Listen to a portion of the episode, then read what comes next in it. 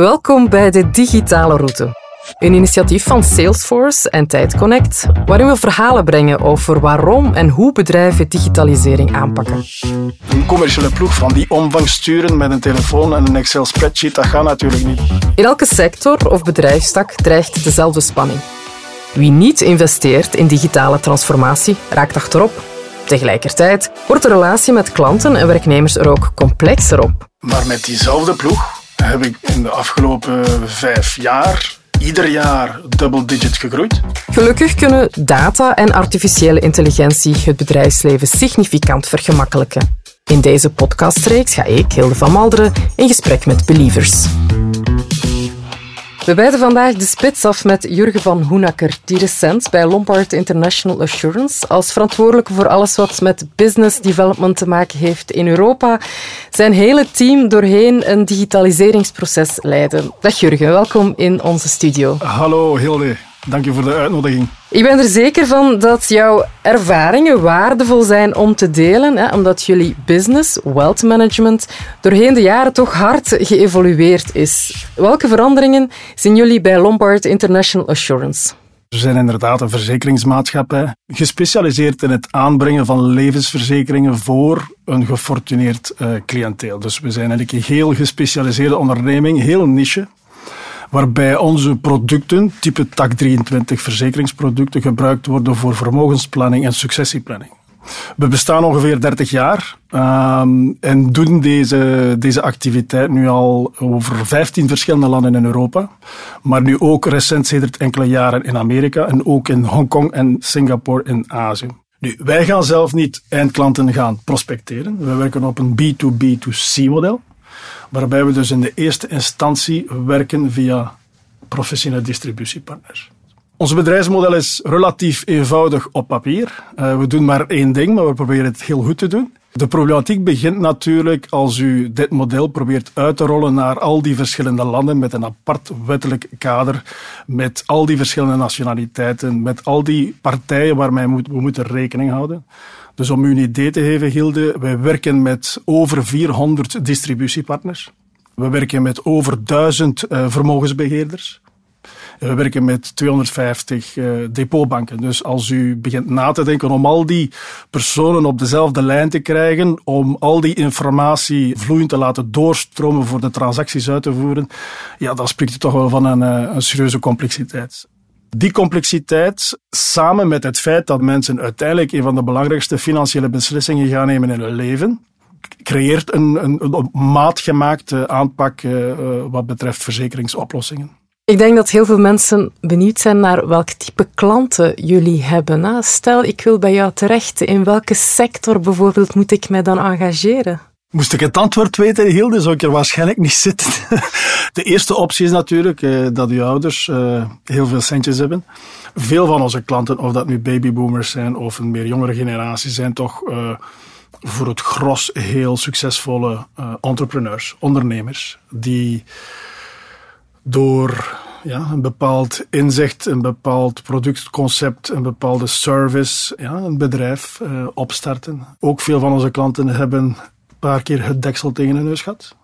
Zijn niet altijd gefortuneerd geweest. Die uiteindelijk na veel vallen en opstaan de weg gevonden hebben en die kunnen uitbouwen en uiteindelijk een privévermogen gaan opbouwen. Ik denk heel snel, als we het over jouw klanten hebben, dat zullen wel oudere mensen zijn. Klopt dat vooroordeel ook echt? Tot op zekere hoogte is dat zo, Hilde. Het is niet verwonderlijk ook dat de 60-plussers geneigd zijn om aan te kloppen bij Lombard. Dit gezegd zijnde zien we dus meer en meer ook jongere mensen die naar ons toekoppelen om advies te krijgen van hoe we hun kunnen helpen in hun vermogensplanning, in het uitwerken van een financieel plan op langere termijn. Ik kan 2 voorbeelden geven. Jonge, succesvolle ondernemers in de technologie-sector, in de gaming-sector, in de media-sector, in de biotech-sector. Mensen die met een bepaald concept relatief vlug na hun studies begonnen zijn met een onderneming op poten te zetten. En dan uiteindelijk na, 10, 15 jaar het geluk hebben, na keihard werken terug, om hun bedrijf te verkopen voor een aanzienlijke som. Dus we zien inderdaad een generatie aankomen van eerder veertigers die al een serieus vermogen hebben kunnen opbouwen, die nu naar de volgende stap willen gaan, zij het in filantropie te stappen of een ander bedrijf uit de grond gaan stampen met enkele businesspartners of puur financieel gaan investeren op de markten. En die, omwille van het feit dat die zo jong zijn, ook nadenken, oké, hoe ga ik dat allemaal gaan structureren? Ik denk dat jij in een ongelooflijk interessante, boeiende sector werkt. Maar ik kan me ook voorstellen dat jouw klanten met grote vermogens, dat de inzet daar ook heel hoog is en dat er weinig ruimte is voor jullie om fouten te maken. Hoe kijken jullie naar die uitdaging? Ja, misschien om terug te koppelen, Hilde, wat ik juist zei. De klanten die bij ons komen, maken een van de meest belangrijke beslissingen financieel in hun leven. Die mensen zijn van nature als succesvolle bedrijfsmensen, al veel eisend voor hunzelf en voor de mensen rondom hun. En die verwachtingen gaan ze natuurlijk afspiegelen op een maatschappij zoals Lombard. Maar het is niet alleen de eindklant. Wij werken op een B2B2C-model, dus we gaan altijd werken met distributiepartners. Ook die mensen zijn enorm veel eisend. Want ook voor die mensen is het heel belangrijk dat wij een bepaald stuk van die klantenrelatie gaan overnemen. En natuurlijk is het belangrijk dat die mensen het volste vertrouwen hebben in de maatschappij, dat wij dat correct doen en volgens de vereisten van de partner en de klant natuurlijk. En hoe zorgen die klanten ervoor dat jullie ook mee moeten in die digitale transformatie? Er zijn verschillende tendensen die volgens mij geleid hebben tot het feit dat wij nu sedert 5-6 jaren toch heel intensief werken op de digitale transformatie. Een eerste aspect is terug te koppelen op ons businessmodel, waarbij we dus al die verschillende partijen, een redelijke technische materie waarbinnen wij werken. Men kan alleen groeien in een dergelijke business als men die operationele efficiëntie kan realiseren, die scalability, zoals dat ze in het Engels zeggen. Dat is altijd een heel grote bezorgdheid geweest voor ons. En dat eigenlijk een standaard agendapunt is op elk directiecomité die we hebben natuurlijk. Dus dat is één zaak.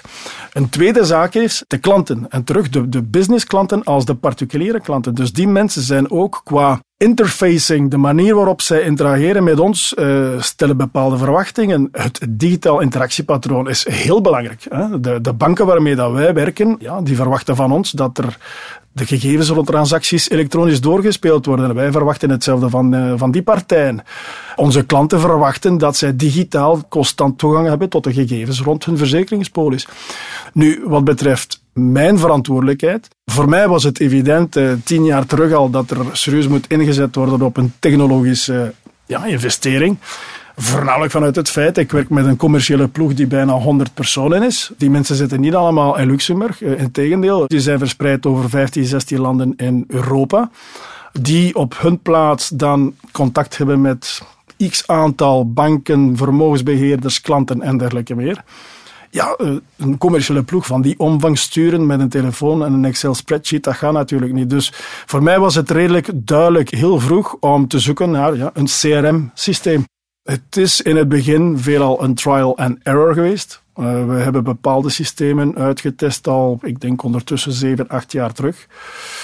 En uiteindelijk 5 jaar terug zijn we gekomen op Salesforce. Jurgen, wat jij vertelt is natuurlijk geen unicum, maar veel bedrijven zijn daarmee bezig. In de voorbereiding van ons gesprek leid ik mijn oor te luisteren bij Steve Muylle. Hij is hoogleraar aan de Vlerick Business School en aan de Universiteit in Gent. Digitale transformatie is zijn domein en hij is een absolute voorstander van data. Maar hij stelt zich ook vooral de vraag of bedrijven wel genoeg met die data doen. Wat Lombard International Assurance hier schetst, is het gebruik van cloud-based solutions. Wat belangrijker is, is het gebruik van data om menselijke taken te ondersteunen en mogelijk ook wat taken over te nemen. Dat zijn de eerste 2 O's die we onderscheiden bij het gebruik van data en AI. Automatiseer wat je kunt automatiseren, zodat je personeel nuttiger dingen kan gaan doen. Gebruik AI ook voor een derde O, het overstijgen van menselijke performantie. Zoals bijvoorbeeld het gebruik van een slimme pil om een patiënt inwendig te gaan diagnoseren, wat eigenlijk onmogelijk is in een klassieke context. Voor AI heb je natuurlijk tijd En ook voldoende data nodig om het te testen en om het algoritme te trainen. Maar je dient ook de context mee te nemen. En in het scenario hier van Lombard International Assurance betekent dat dat de hoge verwachtingen van hun klanten niet uit het oog mogen verloren worden. Langs de andere kant laat digitalisering u ook toe om een andere relatie met uw klanten aan te gaan. Waarbij je van een klassieke B2B-relatie, dus van Lombard naar de vertrouwenspersoon van de familie die ze vertegenwoordigen, naar een B2B2C-relatie, waarbij dat je effectief niet enkel naar die vertrouwenspersoon gaat, maar ook bijvoorbeeld naar een familielid. Dus wat je hier hebt, is dat via digitale technologie Lombard rechtstreeks naar dat familielid kan gaan uitreiken en eigenlijk in de loop de vertrouwenspersoon gaan meenemen. Dit B2B2C-opzet, dat zien we reeds in de verzekeringssector, waar dat je bijvoorbeeld de verzekeraar hebt, je hebt de makelaar en je hebt de klant. En dankzij digitale technologie kunnen zij deze driehoeksrelatie gaan opstarten. Maar de eerste stap is natuurlijk altijd die digitale route, zoals we ze hier noemen, en die route durven en willen inslaan. Ik kan me wel inbeelden, of ja, ik vraag me in ieder geval af, was het evident om dat te implementeren? Want je hebt heel veel mensen in dienst die elk op hun manier werkten met hun gegevens, ook dan ook verschillende landen, verschillende regels. Nee, en ik denk dat het een cliché is in elke systeemimplementatie. Om daar dan nog bij te geven, verkoopsmensen zijn ook qua individuen een ras apart, zou ik zeggen. Om dan te komen van, beste vrienden, we gaan nu allemaal éénzelfde systeem gebruiken en ik verwacht nu, als jullie een vergadering of een meeting hebben gedaan met een partner of een prospectklant, dat jullie deze 20 datasets gaan invullen. Dat is natuurlijk een grote sprong voor veel van die mensen. Om in te spelen op wat Steve Muylle vermeldt. Het is een basisprincipe van elk systeem. Het systeem kan maar goed functioneren als de data die erin gebracht wordt, accuraat is. Dus wij zijn heel pragmatisch en bescheiden begonnen. En geleidelijk aan onze database met informatie van ons distributienetwerk beginnen. Geleidelijk aan over de jaren heen gaan completeren. Iets meer diepgang geven. We zijn ook begonnen met ook veel meer soft data te gaan registreren in Salesforce. En ik heb altijd het principe genomen van het heeft geen nut om dat top-down te gaan verplichten naar de mensen. En dus eigenlijk heb ik in Salesforce een heel representatieve set van data vanaf 2016, wat nu voor mij heel interessant wordt, want ik kan nu gebruik maken van die historische datasets om trendanalyses te maken qua forecasting, conversies. Dus nu begint dat echt zijn vruchten af te werpen.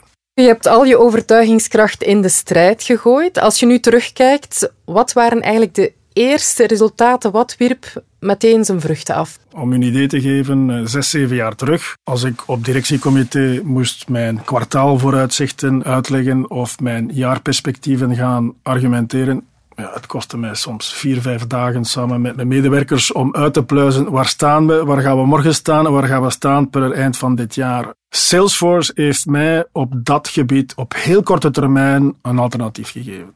En geleidelijk aan komen we dus tot een situatie waarbij we dat database die we nu in Salesforce hebben, kunnen beginnen exploiteren vanuit een data mining perspectief. Een heel interessant project dat we nu heel actief mee bezig zijn, is de Pardot functionaliteit, wat ons eigenlijk gaat toelaten elke marketingactiviteit die wij organiseren, of het nu het uitsturen is van een newsletter, of het nu het organiseren is van een business event. Alles wordt digitaal aangebracht aan ons distributienetwerk. Maar we gaan ook een volledige tracking gaan doen van wie klikt er op welke uitnodiging, hoeveel keer klikken ze daarop, welke topics vinden ze belangrijk. En op basis daarvan kunnen we een veel fijner profilering gaan doen van oké, waar zijn de mensen die nu volgens die data, volgens die tracking, een grotere interesse betonen voor de oplossingen van Lombard rond Finland of wat Lombard kan doen met private equity investeringen. En uiteindelijk gaat dat dan voor mij ook heel belangrijk zijn dat ik mijn commerciële ploeg kan sturen in die richting in de zin van kijk, er zijn daar in Spanje 3-4 partners die heel geïnteresseerd zijn in private equity, ik zeg maar iets. Het is misschien het moment dat we nu met onze expert in private equity even een belletje gaan doen en kijken of die mensen een keer kunnen ontmoeten. Dus we proberen nu geleidelijk aan gebruik te maken van onze database om iets meer te anticiperen naar de toekomst toe. En zodoende, ja, te zorgen dat we toch ook via die digitalisering ook onze groei verder kunnen onderbouwen natuurlijk. Wat betreft de samenwerking met Salesforce, ik denk dat daar het heel belangrijk is om niet zomaar het pakket te gaan installeren en dan kijken wat je ermee gaat doen. We hebben toch heel veel tijd gestoken samen met de mensen van Salesforce om eigenlijk ons verkoopsproces eens volledig in kaart te brengen. En op basis van dit procesmodel kan je dan beginnen van oké, wat zijn de data points in het proces die belangrijk zullen zijn om uiteindelijk in Salesforce te brengen. Terug, stap voor stap. Salesforce gaat mij geen magical formula geven om mijn verkoop te verdubbelen, maar het laat mij wel toe om capaciteit vrij te maken in de agendas van mezelf, van mijn commerciële mensen, zodanig dat die tijd kunnen spenderen in een front-facing activiteit met onze partners. Uiteindelijk, het opbouwen van een vertrouwensrelatie gebeurt niet via een computersysteem. Ja, het gaat voornamelijk over vertrouwen, empathie, luisteren, analyseren, terugkoppelen. En tot nader orde heeft men nog altijd mensen nodig voor die activiteit. Jurgen, je had het er juist over een cultuurverandering om met Salesforce te werken. Wat jij nu vertelt, toont eigenlijk aan dat de context waarin de digitalisering gebeurt eigenlijk even belangrijk is als de software zelf. En ook daar hebben we het met Steve Muylle eventjes over gehad in ons voorgesprek. De druk bij digitale transformatie ligt vooral bij de mensen. En de instelling van kennis is macht moet je durven loslaten.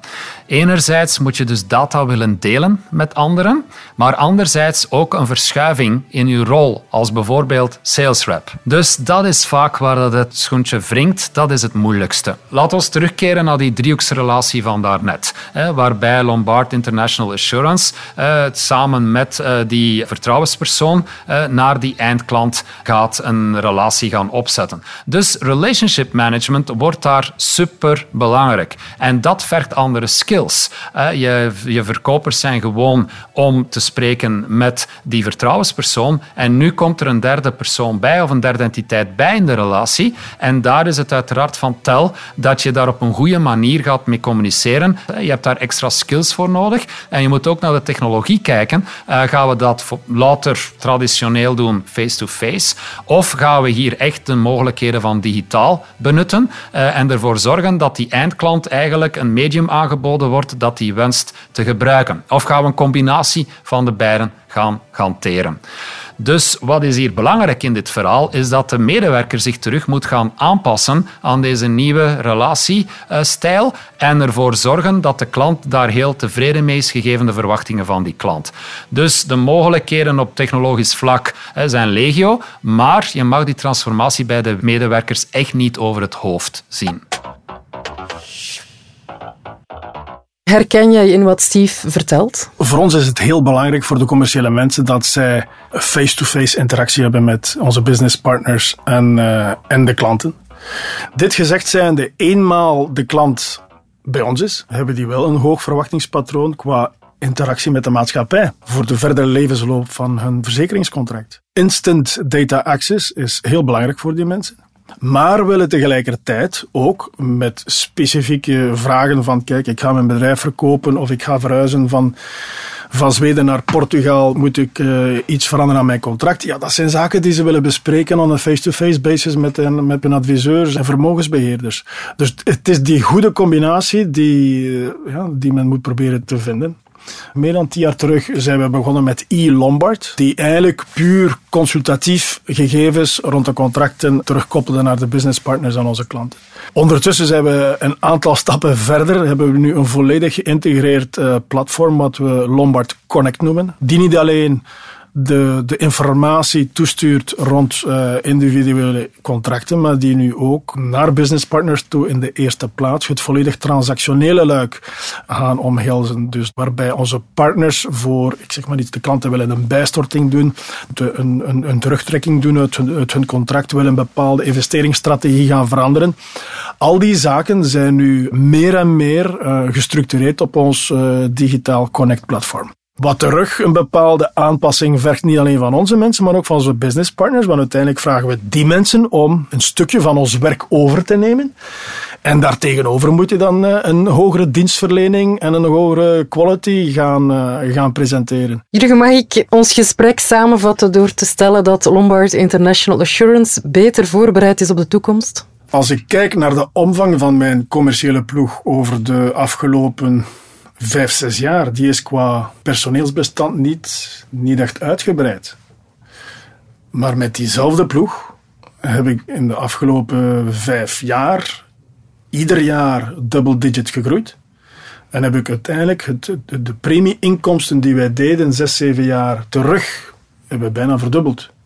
Vorig jaar hebben we op wereldschaal een recordjaar afgeleverd, waarbij we over de verschillende entiteiten, Europa, Amerika, Azië, over de 5 miljard nieuw business premium, dus nieuwe contracten bij wijze van spreken.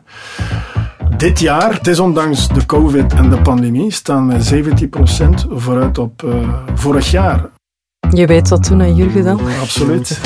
Ik wens je in ieder geval alle succes toe de volgende jaren. Bedankt ook om het verhaal van Lombard International Assurance met ons te delen. In de volgende aflevering gaan we dieper in op het constant groeiende belang van data. En wie kan dat beter vertellen dan Salesforce zelf? Carmina Koenen, Deputy Country Leader Belgium, komt vertellen over de hoogtes en de laagtes van het eigen digitale parcours binnen Human Resources. En als je dat gesprek niet wil missen, abonneer je dan op de digitale route in je favoriete podcast-app. Bedankt voor het luisteren.